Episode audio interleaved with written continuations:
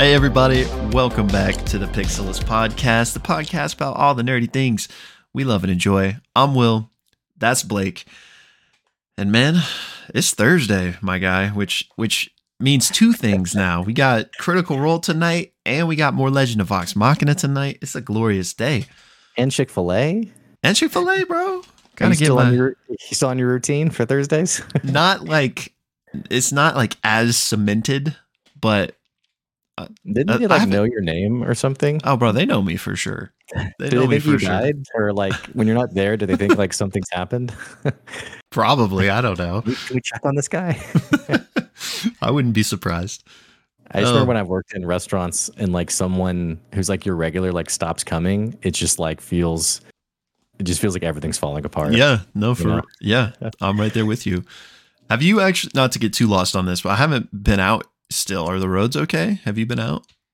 yeah, they're okay. Okay. I mean, all the schools are closed tomorrow. I Yeah. hope you guys care about our details. we we began some ice storms recently, so Yeah, it's been a bit wild. So I'm trapped at home with a toddler for a week now. So save me. Um, today she pooped on the floor. So Oh, I got that you know. going for me. that's nice. Yeah. Parenthood. Is this Um, T- is, it, is it TMI if I tell you I can't get the smell of poop out of my hands? Uh, no, because I, I, I, c- I have can. scrubbed it several times, and for whatever reason, it's still there. If they still ever poop. make it smell of smello vision through the internet, then maybe we'd have a problem. But that's fine. Yeah. I, right. I don't mind it. Right. Um, but yeah, so what are we, what I don't are we know. doing today? I don't know. Um, but I guess real quick before we dive in, y'all, apologies for getting this episode out so late. Blake and I have both been so busy uh, recently, especially with Vox Machina having dropped, and we've been putting out all sorts of content. So we apologize for being a little late on this, but uh, we still made it, so that's what's important. And yeah, it's um, mostly my fault. We were we were due to record it, I think yesterday, and then I had so much work going on that I told Will like I just I can't do it today. And so that's not true. Yeah. He's not mostly his fault. We've both. it's just been hectic recently, yeah, but a lot of content. I think once Legend of Vox Machina clears up, that'll be one big chunk that we're no longer worried about. Even Yeah. though we're loving it, but like editing the reaction videos, you know, your breakdowns, there's just a lot happening with those. So, um, which if you've been following those, thank you guys. Um, Yeah. really appreciate it. And Will's done an amazing job on those breakdowns. No, we really appreciate it. Channel's been getting a lot of love. So if anybody new is checking out our podcast for the first time, we really appreciate it. Um, real quick, we'll be doing a watch party tonight, uh, probably not long after this podcast gets uploaded on YouTube. So if you see this and you're watching Vox Machina, come join us. Uh, there'll be a link in the Discord. We'll be having it over there. But other than that, you got anything else? Just excited to talk about one of my favorite hobbies. Little little critical role, little D and D. Yeah, baby. All right. Well, yeah, with that being said, let's dive into the episode. Um, but before we dive in, you know, we like to give a recap of each episode. And if you happen to be watching this recap right now, it might be because you're on our separate video that we cut out and host separately just for your convenience if you want to catch up each week. So if you find yourself on just that recap video and you want to hear the full podcast of us discussing the episode, that will be linked down in the description box as well. And with that being said, let's get into this thing. So, episode 46 of Campaign 3 Night at Ligament Manor. So, we pick back up with Bell's Hells arriving at Nana Morri's, uh, which is called the Ligament Manor, and she's currently mixing them a cocktail. So, Fern introduces everybody, and Nana takes a, a special look at Ashton's head because she's really like amazed by it. And when she touches it, it kind of there's like this weird reaction and Ashton's like, we need to talk more about this later. Um, Morri finishes mixing the drinks, gives everyone their drink, and it's kind of like this dark, cloudy liquid with like chunks of something in it. Uh, and she calls it moonlight glycerin. Um, everyone drinks it, and they come to realize that they have dark vision, and Matt lets them know that they have dark vision for the next eight hours. Um, the party then fills uh, Morri in on everything that's been happening, uh, but not before actually this rabbit looking creature jumps up to greet Fern, and she introduces this creature as Peepers, um, which is this creepy looking rabbit with like, it doesn't have actual eyes, but it has like eyes on its fur, kind of. Anyway, Morri then asks, How is that, uh, that lens I made uh, for you, Fern, that you went and gave to the Nightmare King? And they're like, Oh, yeah, that was great. Um, it was a success. And then uh, Morgan's like, you know, did the Nightmare King ask about me or anything? And she kind of drops these vibes that they maybe had a interesting relationship. Um, but then they ask, "Hey, how much did Ira pay you for that looking glass? Like, did he trade you a favor or anything?"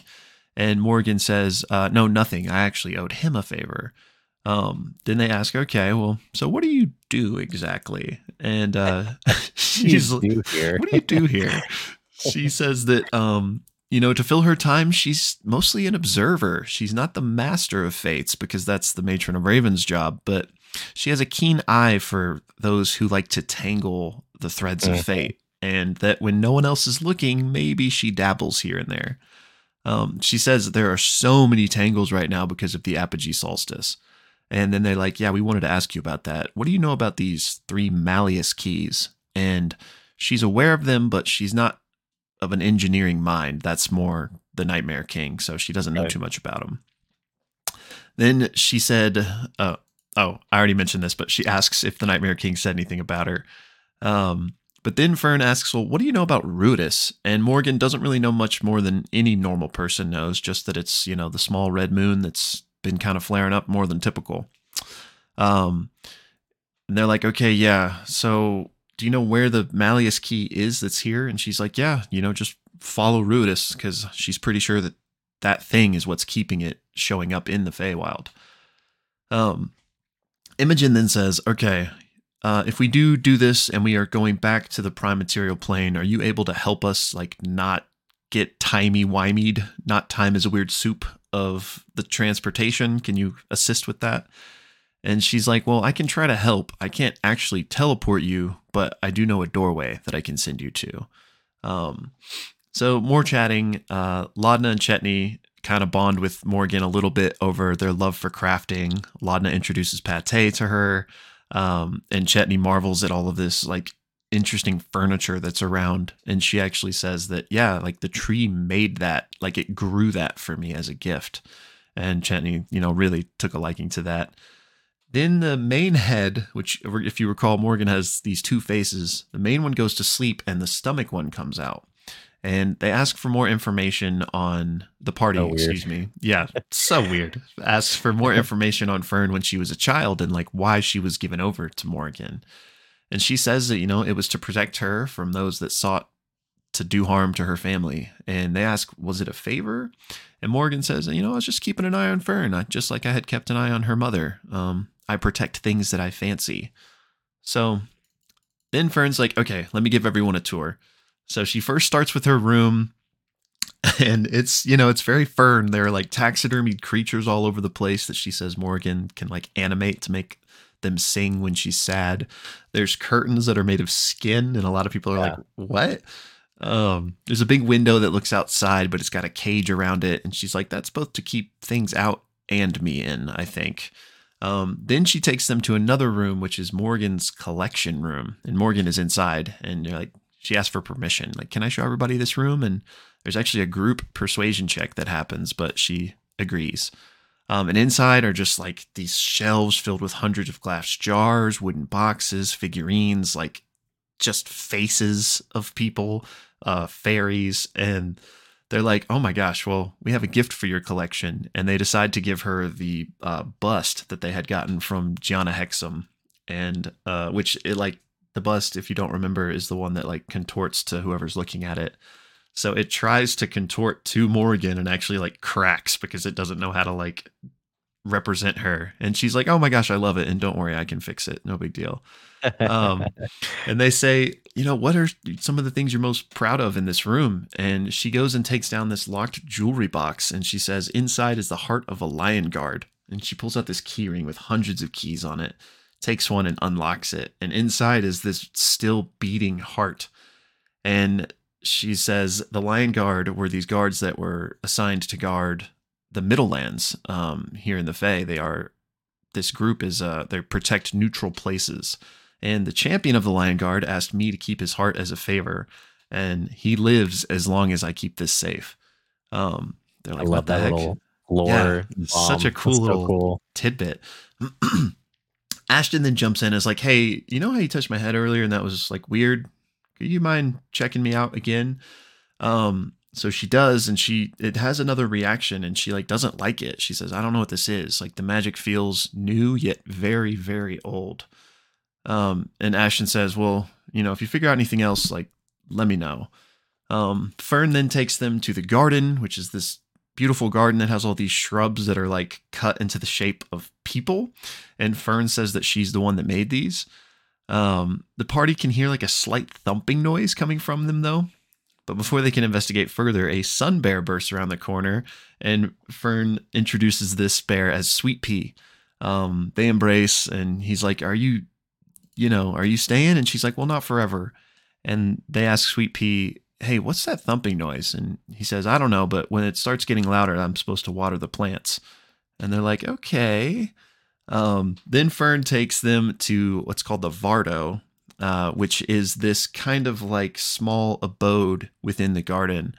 And they go inside, and it's much larger inside than it appeared outside. And this is basically where they are going to be staying. There's like several beds in here.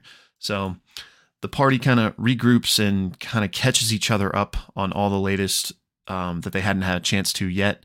Imogen tells everybody what she learned from Professor Sumal and about the Rylora that she uh, learned about.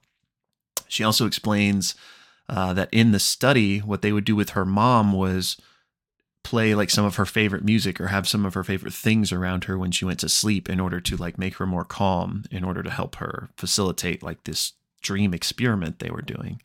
So they're like, maybe we could do this for you. And they once again suggest, like, let's send Laudna into the dream with you since she, you know, is so comforting to you. And Laudna also brings up, and what about these flowers that you used to love, like that grew where you grew up?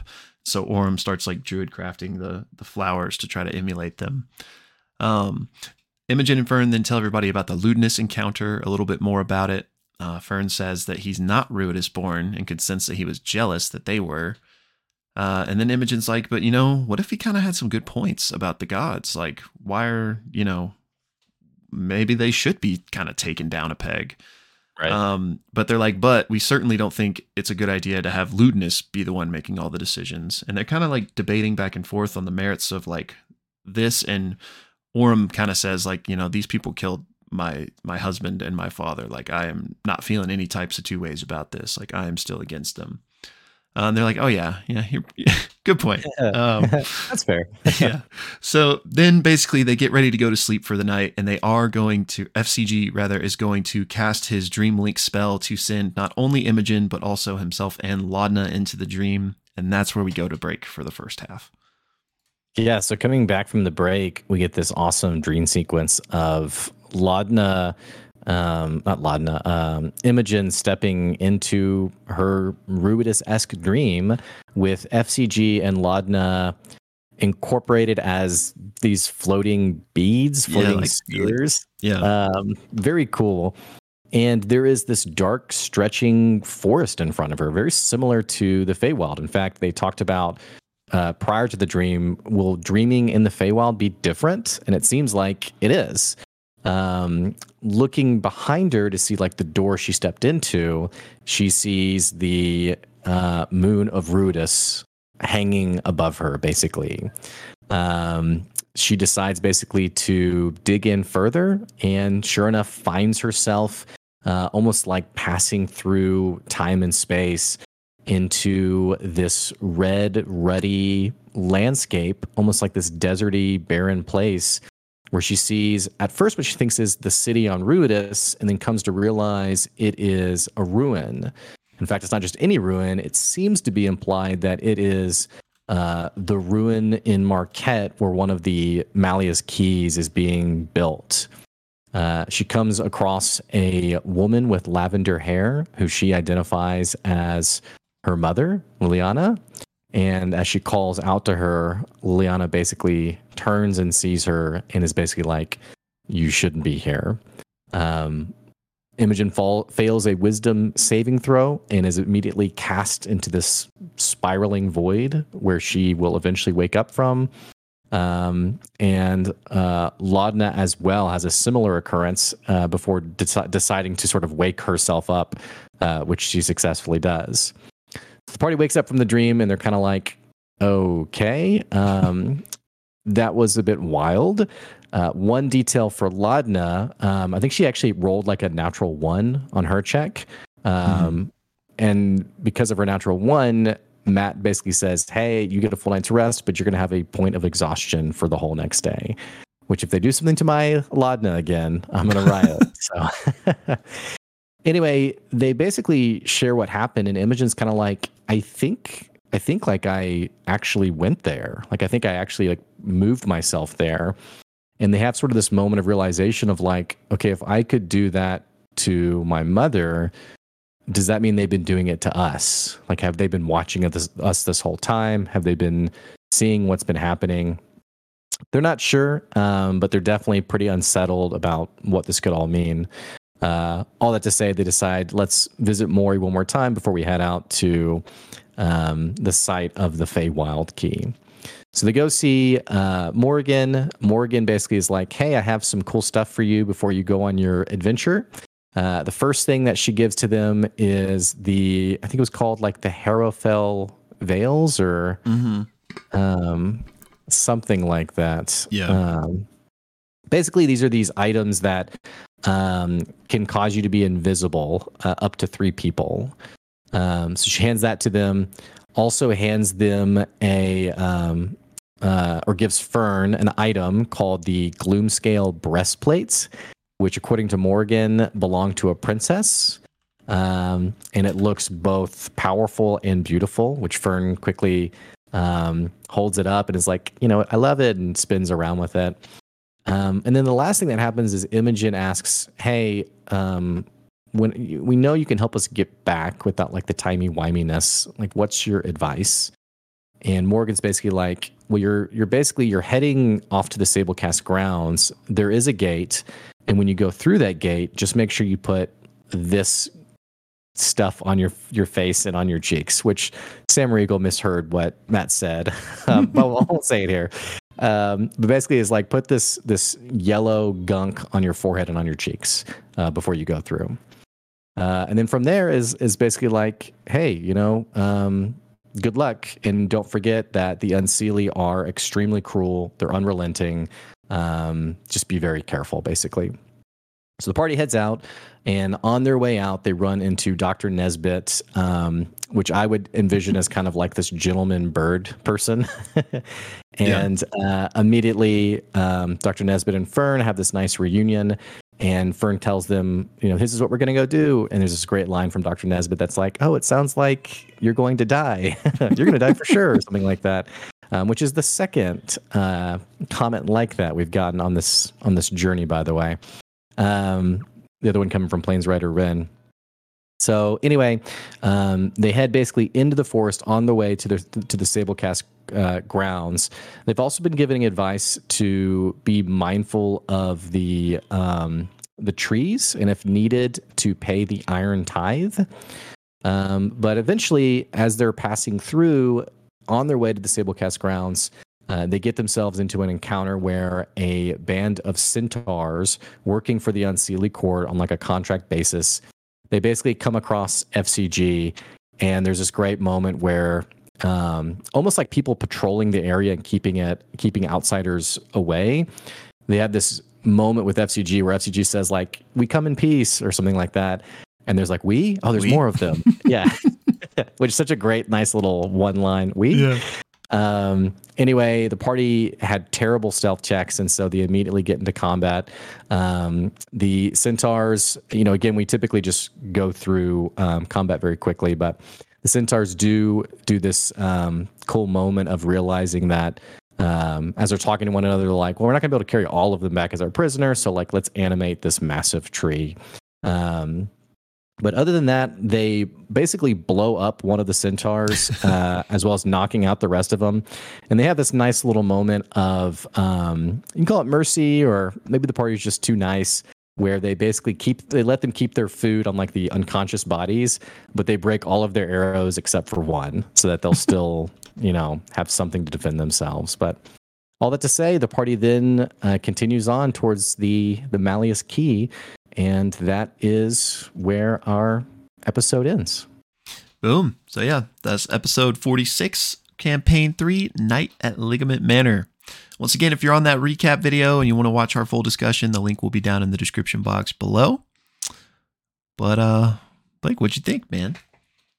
Great episode, man. We've been we've been spoiled. We're getting every episode is like another chunky piece of Ruidus, what's happening like with the overall story. Like this is there's a lot happening every episode. Yeah, and we're really like coming to a boiling point with this solstice coming up. Um, but yeah, I liked it too. Uh, I really liked fi- like getting more of an insight into Morgan and this relationship with Fern. You know, if you've been watching our podcast, you know it's one of the main things we've been hoping to see for a long time now. Um, It was which- nice too. Or Go sorry, ahead. go ahead. No, no, I was just, I was just saying, you know, we had like this detail about Fern about her collecting things, and it was Mhm. nice. It was a nice detail that you know, basically, she got that from Morri, who Yeah. was like the ultimate collector. Um, because you know she would steal and want to take things, and it was like yeah, like mother like daughter.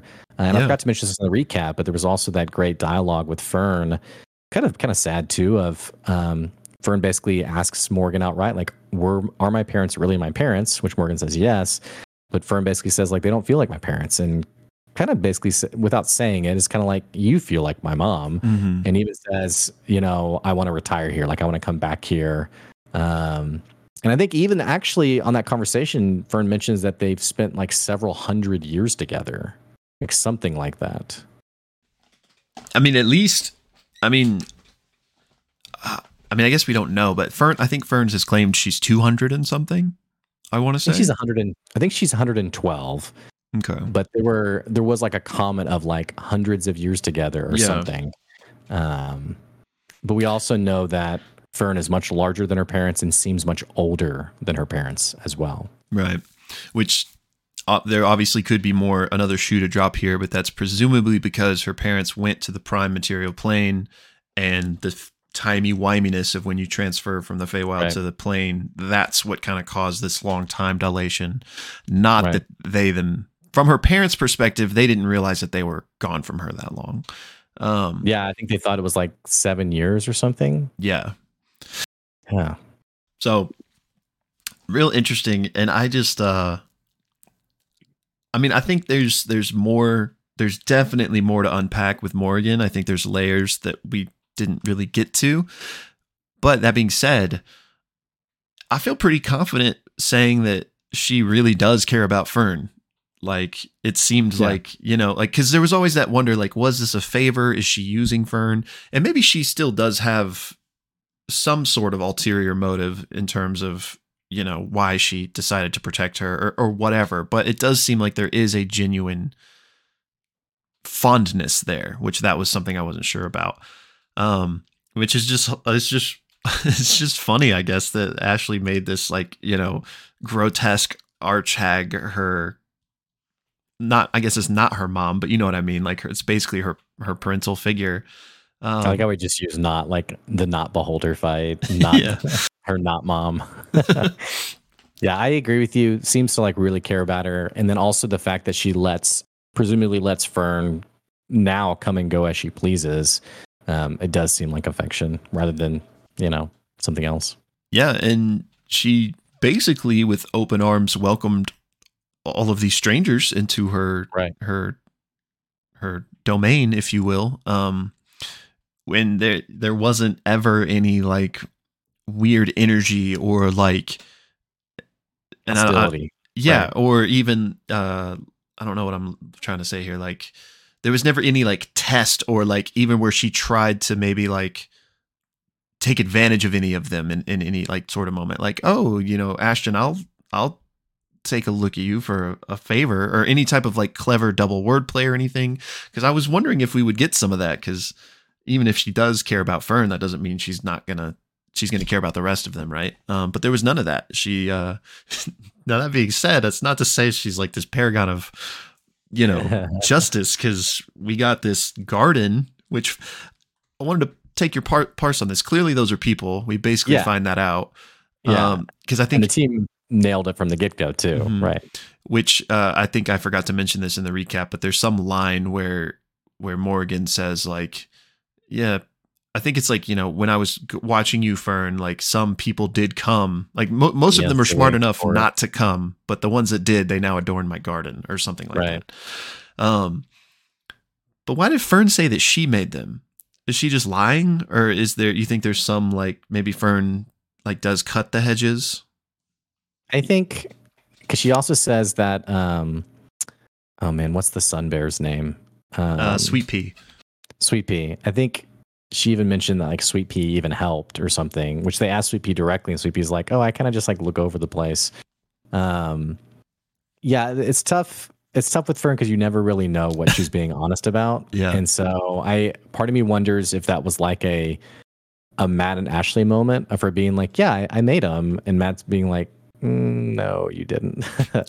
or if she's just being, if there is like a more convoluted, like you know, they're placed there, and then Ashley in kind of like this twisted way, or Fern in kind of this twisted way, um, Like, not trims them or something? kinda- Yeah. yeah, like you know, qu- trims trims them and shapes them, or I mean, obviously she knows. She'd have to know, right? I mean, I don't know. She's such an unreliable narrator but uh yeah uh and speaking of sweet pea it was fun to finally meet a couple of these names she's dropped at various times starting all the way back in exu um when which i wanted to bring this up for another reason so i guess we'll just plot, put it right here um but in exu if you didn't see it not calamity uh but the original exandria unlimited for those of you that are unfamiliar uh, there was this moment where they go to the gate, and I'm wondering if this gate is going to be the same one they come back through. Presumably, it is. you think so? I mean, this is a okay. I'm kind of having a couple different conversations here, but let's just keep going. I think so because slight spoilers for campaign two, sort of, or excuse me, campaign one. Um, I won't get too in, in depth on them, but there was a gate that was built to facilitate travel from the Feywild to the Prime Material Plane. Um, and th- I guess there's no reason why there couldn't be more than one built.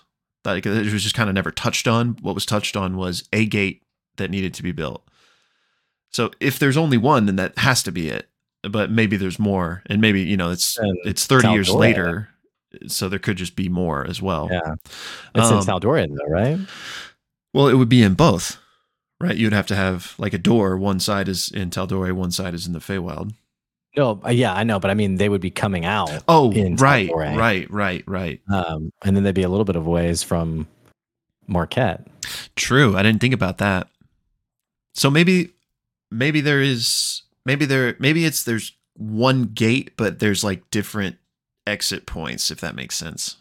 I don't know. I mean, yeah, I don't know. It would be really wild for them to come back to that spot from EXU. Um, I will say it was cool. And for you guys who didn't watch EXU, there's this encounter where they have to fight. They fight Dark Fern is basically the best way to, to characterize it. hmm And um, before, as they defeat Dark Fern and before the door closes, the portal closes, they see the shadows of Fern's pets. Um, Or what she were- at least thinks are Right. pets. Um, but yeah. Yeah. that's what I was. That's what I was getting to because we got them introduced even back then, and I went and looked at this scene because I just wanted to see if there was any other like connective tissue that maybe would ring a bell or something. Um, but she she specifically mentions uh, sweet pea, uh, peepers, and that's the bear and the rabbit. But then bumper or bumpers Yeah. is the other one, which we didn't meet bumpers in this episode. Right. Right. Um, so we still, I think he's a crocodile. So maybe we'll still meet bumpers at some point while they're here. But I just thought that was fun that that that payoff from you know not even in the campaign yet. EXU just finally got paid off, and we got to meet those characters. I don't think uh, this would happen, but it'd be wild if they came out of the gate and they like saw the crown keepers like leaving in the distance or something. Yeah, that would be I crazy. mean, You I mean, there's still so much to to figure out there because is that what was that dark fern? Like, was it some weird time travel thing? Was it some sort of like illusory spell that they just made to look like a dark fern? To you know, who knows? Um, but part of me wondered that breastplate that she got. I was like, oh, is that going to make her look dark, like dark fern? But I don't think that's kind of where that's going. But I am interested to see what that breastplate does. Um, right. I bet it's got I- some cool properties. I do also like Matt um uh, rewarding each party member with like their own moment of like not just leveling up, but like uh, in terms of like their player power, like leveling up in terms of possession. So because we've had we've had Orym get the seedling sword, um, or upgrade a sword into seedling. Now we have Fern getting the Gloomscale breastplate. Mhm. Like these are just cool story moments where it just feels very RPG esque. Um, Yeah. So I'm just excited to kind of continue to see that happen. Yeah, me too. I was real excited because you know it's kind of like Fern's moment in a way. So it's cool that she got Yeah. an Well, upgrade. and we've, we've also talked about the power discrepancy between basically the baddies and um, Bell's Hells and like how underpowered they are. But we've had some developments lately that have definitely, I still feel that to be true, but it definitely has bridged it just slightly. The two items I just mentioned, and then Ashton mentioning um, his very like Super Saiyan like movement of um, his hyper rage. yeah, Like that was a cool detail as well. that was really Uh, cool. And then Imogen also got her feet, um, her Ruidus born feet that we Right. talked about as well. Um, so everybody's getting, they're all getting things that are pretty interesting. Yeah, and uh did Chetney get anything, or is he when he got He- like his trial, or is it just like a I don't think so. And I think he also like wanted Morri to look at like the bloody butchers yeah? They did take uh, a look at apron. that. Um, but I don't think so. Or, but knowing the party though, he possibly did, and it just hasn't Right. he just hasn't had a reason to use it yet. Yeah. Um, because that's kind of the fun too. Like when Imogen did True. her Ruidus feat, um, I think it was uh, Travis Willingham who was like, "We're, we're talking about this. Yeah. Like, what is this?" So he could have something. Who knows? I bet he. I bet he does. Um, but yeah, okay. I I kind of got lost on a tangent there, so I forgot where I started. But We basically, about meeting the meeting the animals. yeah. So uh and yeah for those of you i'm interested in the comments for any of you guys that think if that gate is the same gate which i think it is but i guess i just think that there could be more that have been created since then um but i'm real curious to see if if if they come out in in Tal'Dorei now um if they even make it that far maybe they get tpk'd in the Feywild. there is some big TPK energy happening with, and I mentioned in the recap, Planes Rider Ren mentioning something basically like half joking about it. Now Dr. Nesbit, um, I, I think I don't think it's like intentional, um, in the sense of like Matt, like suddenly being like, "Hey, you guys are all heading to a TPK," because it's it's not his style, and also be a little Right. heavy-handed. But a part of me though does wonder if there is sort of like a slight subtle, like this is dang- this is going to be extremely dangerous, extremely dangerous. So I think so, um, and and this is something we've we've we've talked about before, but it's going to continue to be relevant until the solstice happens. But clearly, this is above their pay grade in a lot of ways. Like this, they have certain aspects of it that they're trying to deal with, but on the whole, it, like it would be a TPK if they like tried to, you know, face that head on. So I'm just so curious to see what happens here. Is like and again, I don't want to just go into the territory that we've gone into numerous times, but it doesn't seem like they will be able to stop this, at least not fully. And so I'm just so curious to see kind of like what the playing field looks like once this happens. Like, and without getting into the the, the meta drama with D and D and everything going on right now, is there going to be a clean sweep? Are we going to be Which- you're really about this, huh? you know and even even if it's not even if it has nothing to do with that just that could still be what's happening um which then we're we're talking deity level stuff here so like i mean i think tpk is definitely on the table but i agree with you that it's not like that's not like a railroaded thing or anything that's happening. Um but it will be curious to see like what kinds of decisions they make. Like i think that'll be on the table which the circumstances of what exactly would depend on what they do. But i think like if they said like we're gonna run up to ludinus and try to stop him like that could lead to a tpk so i don't know i know i'm just rambling now but i'm just so i want to know what's gonna happen with this solstice in this moment and No, just it what the campaign's gonna look like after that and we're not. We're we're on for the next three weeks, right? Uh the calendar. Oh, actually, yeah, three weeks. Or today and then two more, right? And then they'll take the 23rd off. Hmm. So Yeah. that'll take us. This was episode 47, right? No, 46. 46. So we'll go right up to almost episode 50, and then we'll get a week off. Um, 50 is just a nice round number. I just Yeah. feel like something big. So I think I feel like something really big is going to happen in the next four episodes. Maybe even the Apogee Solstice. I don't know. Yeah. I mean, it could feasibly, it should happen in the next four episodes, but, you know, with, like I Could mentioned Namek. before, yeah, it could be, style. yeah. um, especially with the, the Feywild weirdness interjected. Um, but I, I wouldn't be surprised if it, if we got it in the next four weeks. I hope we We'll do. to- we'll- yeah, I mean, we'll have to see. I, just because I'm so excited about, just like you, the implications of it, like what's going to happen, uh, and I just want to see how the party deals with the power level of their the what they're coming up against. Uh, obviously, can't take on Ludinus. We got a nice detail, by the way, on their description of Ludinus. How originally it seemed like he had just, you know, muddle brain, whatever he casted on. Uh, I can't think what the person's name is. The professor. Uh, Sumal. Yeah. Um, but I think it was either uh, um, Imogen or um, Fern. One of them said something like he- he had like some kind of presence or like not power over us, but almost like he was radiating kind of like a not charm person, um, but just something like kind of. You remember him them saying something like that Mhm. that wasn't really quite clear. yeah. Um, but I kind of just thought like, I mean, that alone communicates like the power discrepancy to me um, between him and the party. So Yeah, a hundred percent. And I thought it was interesting that we got the confirmation, I guess is fair to say, that he's not Ruidus born. right, because Ashley Fern had had that insight check, Mhm. right? Yeah. So yeah, and also the added detail that he was jealous of the Ruidusborn, yeah. which is interesting, by the way, because it reframes his motives a bit from maybe this person who was there during the calamity who wants to destroy the gods to not that they, not that these things are mutually exclusive by the way but it also makes me wonder they're collecting Ruidusborn. Does he have something nefarious planned for them as well? Like maybe he knows unlocking the key is sacrificing all these Ruidusborn. I don't know. Um, Yeah. I mean, I think there's a hundred percent something like that going on because why are they all being drawn to this to this place? To the presumably I mean, we don't know this for sure, but you know, they're being drawn to this place north of Marquet. All these Ruidusborns are like flocking to Marquet.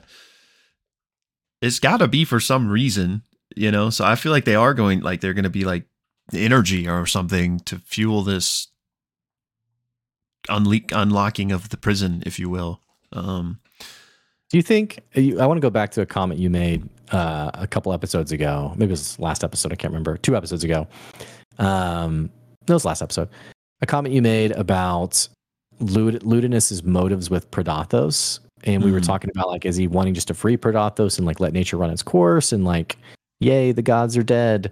But you made a comment that I thought was really interesting. Now in hindsight, of is he trying to ascend, like the Matron of Ravens did? It's very thematic. It like it matches what we've seen in Calamity as well, with um, Vespin Chloris trying something similar. It seemed. Um, is Ludinus doing something similar now with Predathos and sees that as like the ultimate step in power over even the Ruidusborn? I mean, it definitely feels like there's more ego involved in this and like personal benefit than just like I hate the gods and I want to see them wiped out. Yeah, for sure. Um, I don't, I don't know. It, it is, it was interesting to find out he's not one though, not a Ruidusborn. I mean, because I could see like he's the one, not necessarily that like discovered this, but he's obviously been researching it at the very least and found his answer of how to deal with these gods. And oh, it's Ruidus is this prison, and oh yeah, like I'm finding my way, I'm finding my way, and then he finds out that they're these Ruidus borns, which are like special chosen of it. I'm sure he would be like, well, I'm the one that's like the linchpin of this, and I'm not one. Like, so I feel, you know, feel like that's where it's coming from. But it's a good point if they are being set up to be like a sacrifice, then surely he wouldn't be jealous, right? Yeah. So maybe It would be. I I do like how you position that though. This person who's just so eager, and then th- their moment of realizing that they're not Ruidus born. Um, maybe we'll get that in like a one shot or something. Who knows? Mm. but but yeah, I, I mean, I'm so curious to just see how where all these these pieces land. But uh, yeah, I don't know what to make. I as far as him like wanting to ascend to Predathos, I still think that's like you know on the table, but it's definitely not my like guess as to what's happening. I don't think. well, I'm- you said it originally, so you're stuck with it now. So- Okay, that's fair. But if, but if it comes to be true, then I said it. So all right, all right, that checks out. Yeah, um, yeah, I don't know. I mean, in the near term, we have this Malleus key that they're heading towards. Mhm. Um, I am surprised that they didn't go to the Shadowfell because that seemed like. I, I, I think this is just an example of Matt giving them a genuine choice, honestly, um, and it just made sense to go the route of Morri. But I am curious what this what what I'm guessing is an encounter looming. What that could look like.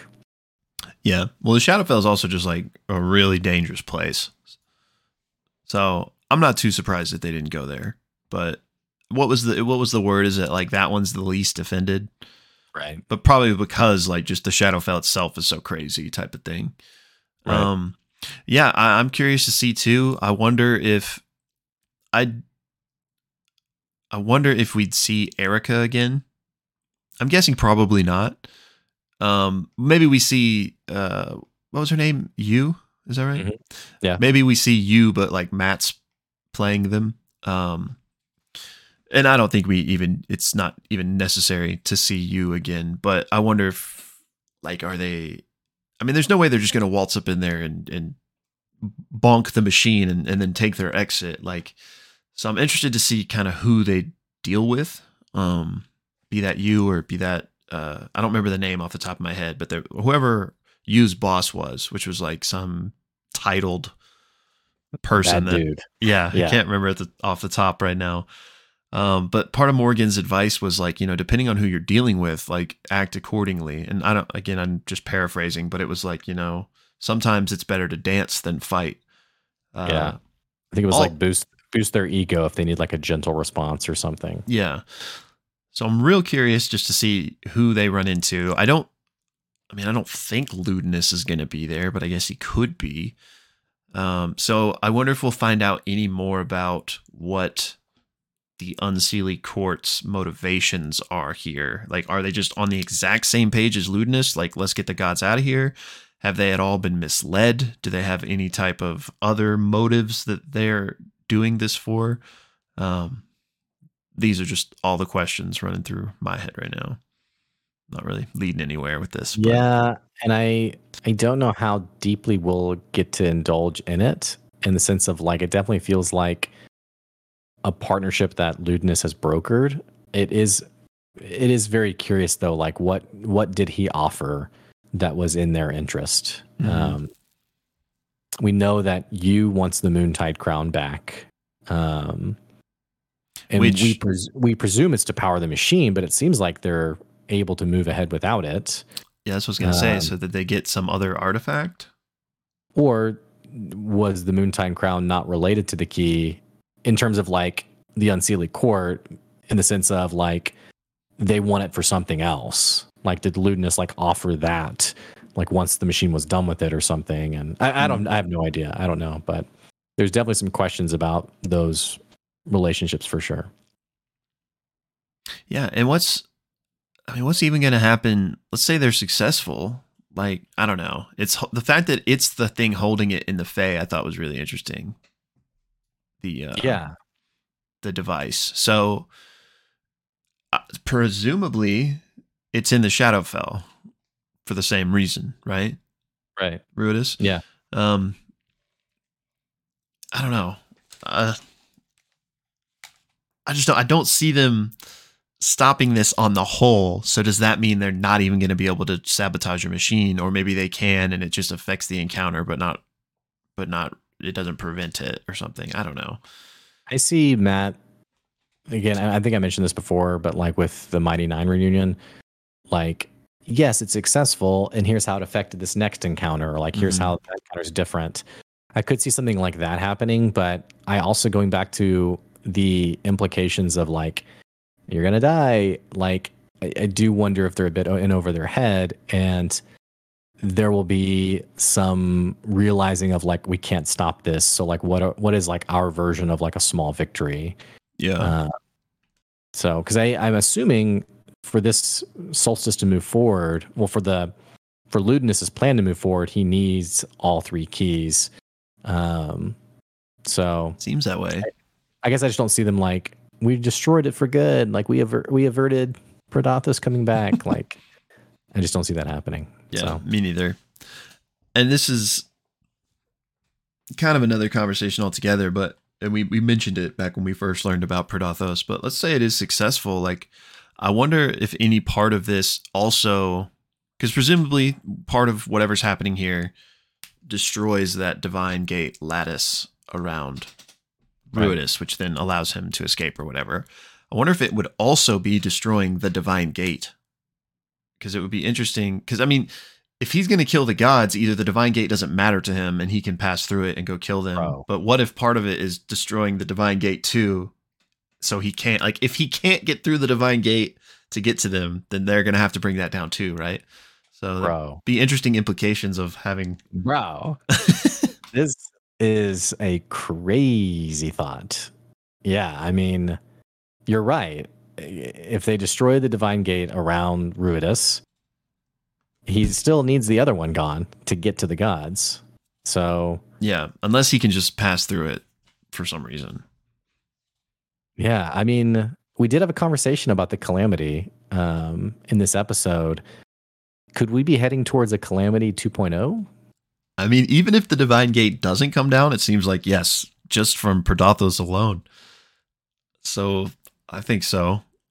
It- this definitely feels like change the the shape of the Earth level encounter. It could definitely set up like a a campaign for. I know we're not anywhere close to it, but would be like amazing to like see a new campaign take place in a post calamity 2.0 world. Um, Yeah, I mean, especially like I don't know how long. There's a whole other conversation to talk about. Like, how long does Matt want to still be the DM? How long will we get these same group of people? Like, are they going to go all the way to campaign 13? You know, or at some point.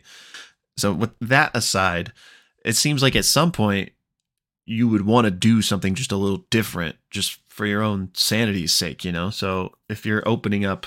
You know, potential spell jammers if they travel to Ruidus or whatever. Like maybe there's a whole new like an entire new planet or entire new like universe within the multiverse that the critical role multiverse if you will um anyway all that to say is i could easily see him like planting seeds to set that up for him in the future to like do something completely new um, Yeah.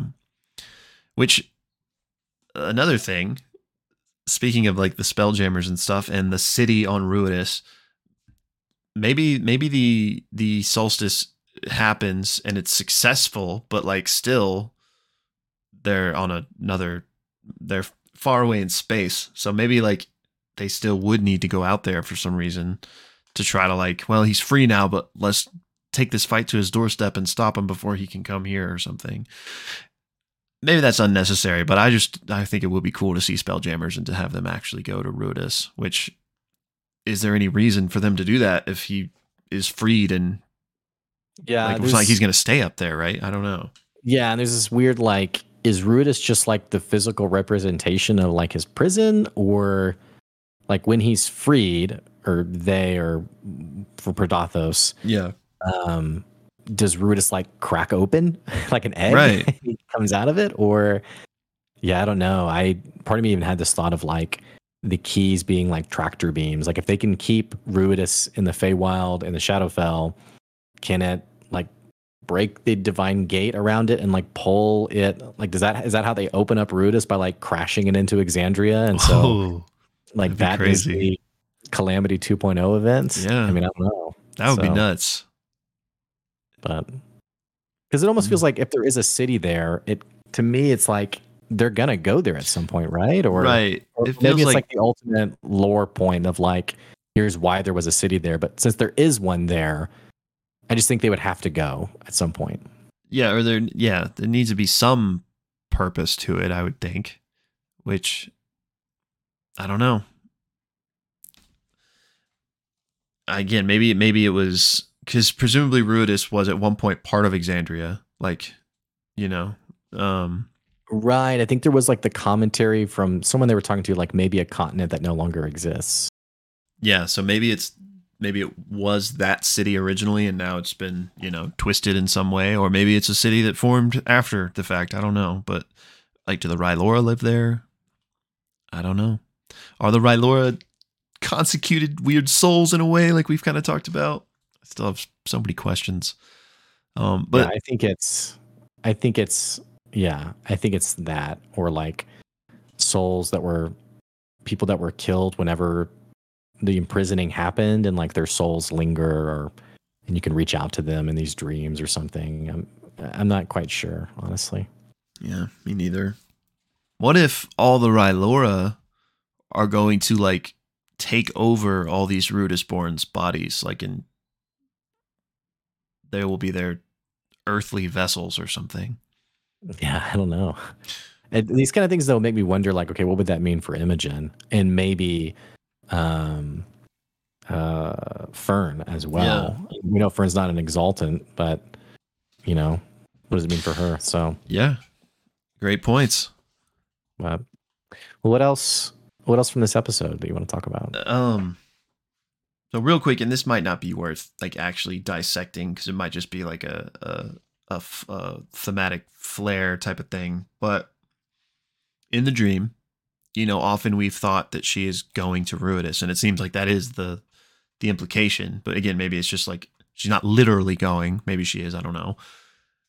But that's kind of what we got. But then clearly they were at the the dig site on Exandria. So do you think that like Ruidus is just like a placeholder for this like astral projection, or do you think in some way she actually was on Ruidus, but she was just like having a vision while there of Exandria? I think it's the former. I think we've been thinking maybe it's like Ruidus or something, but um I think it's the former because if you go back to her original dreams, it was always at her house, her home Right. house. Um so I do think it's some kind of like spiritual astral projection kind of thing that's happening that she's just now kind of starting to realize like I know kung fu. You Yeah. know, like and I can do these things. So, and how terrifying is it to then wonder has their whole plan have they been being spied on this whole time? So, it seems like it, right? Because surely Otohan would have a much greater grasp on this power, which is just funny that they've been checking the orb so often. You know, one, I don't think she has that ring anyway, but two, it'd be funny if she's like had eyes on him the whole time. Yeah, Um, which is she's crazy. been looking at the ring and she's like, oh, and she's like holding the thing. Like, Wait a minute. I should get rid of this. um, So, But Yeah, I know. crazy that that like she mentioned that her mom wasn't even asleep and she could still kind of like scry on her essentially. Um, yeah, So I'm I'm really interested to see how that how that develops if we see more use of that power, and I wonder if that that aspect of what she was doing is the same way that we know they can communicate and join each other's dreams. Like, is that what Otohan was doing when she showed up in Imogen's dream in that one episode? You know. I think so. That's kind of where I, I think, I think that's the connection being made. Is kind of where my mind went. Would make sense. Um, Yeah. But yeah. Um, other than that, I think n- not really much else I wanted to to make sure we touched on. Just, I mean, a lot of this episode is just us, you know, speculating on the what ifs and what's going to happen with this solstice. That's pretty much all I've got still. Um, oh, I did. thing I- or go ahead. I was just this is unrelated, but uh, which is one thing I thought was really cool is in that centaur fight um, when uh, they all like cast a spell at the same time. Reminded me of uh, like a Chrono Trigger uh, dual tech or, or full team tech. Did you play Chrono Trigger? Yeah, yeah, yeah. Yeah. So Yeah, very much was pretty cool. Um, the thing that I was gonna say was I just loved. I was just say I, I, Matt did not disappoint for me. Um, going to Morgan's Manor, the Ligament Manor. Yeah. Um, all the flavor and creepiness and the collection room, all of it was just very unsettling in just the best way. So Yeah. Oh, and we mentioned it during the recap, but that um that heart in the box that was such Yeah. cool lore, and I wonder if we might ever meet, if not that exact captain, like just meet the the Lions Guard. I want to say they were called. it'll come up in one of your uh, campaign four breakdowns. there we go. Be like, this was a nod to a character from campaign three four years ago. That would be cool. And So, uh, Anyway. one other thing that I just remembered was the princess, the slain princess that the breastplate was from. Uh, not that I think that's like integrally important or anything, but it, I'm really curious to like know more about the lore there. Um, it did make me wonder if the item was cursed in some way. Um, Yeah. because I could see Morgan in like a half truth kind of way, like rewarding her, but then also leaving out like a keen detail. So yeah, because she made it sound like she just found it like on the battlefield after the fact, and because I was Right. originally thinking like you killed a princess, but which she may- said like I think or sorry, go ahead. no, I was gonna say maybe she did, but she claimed Well, she she's- didn't. She said something like, I think you're ready for this now. Which Yeah. if it's just like a like when I give it to her earlier, like when she Mhm. first left. So yeah. That's a good I'm point. curious about it. But- Very curious. All right. Well, you guys let us know what you thought about the episode down in the comments, including all your favorite uh, theories and thoughts. And don't forget, uh, we are getting this episode up pretty late, but there is a watch party tonight for Legend of Vox Machina, uh, episode seven, eight, and nine. Um, we will absolutely be cracking the whip to Will to get those breakdowns up as well. and uh, yeah, um, anything else you want to share, Will? Ah, no, I don't think so. Just uh, appreciate y'all hanging out with us as always. Maybe a little thumbnail action. Oh yeah. Um, I don't know.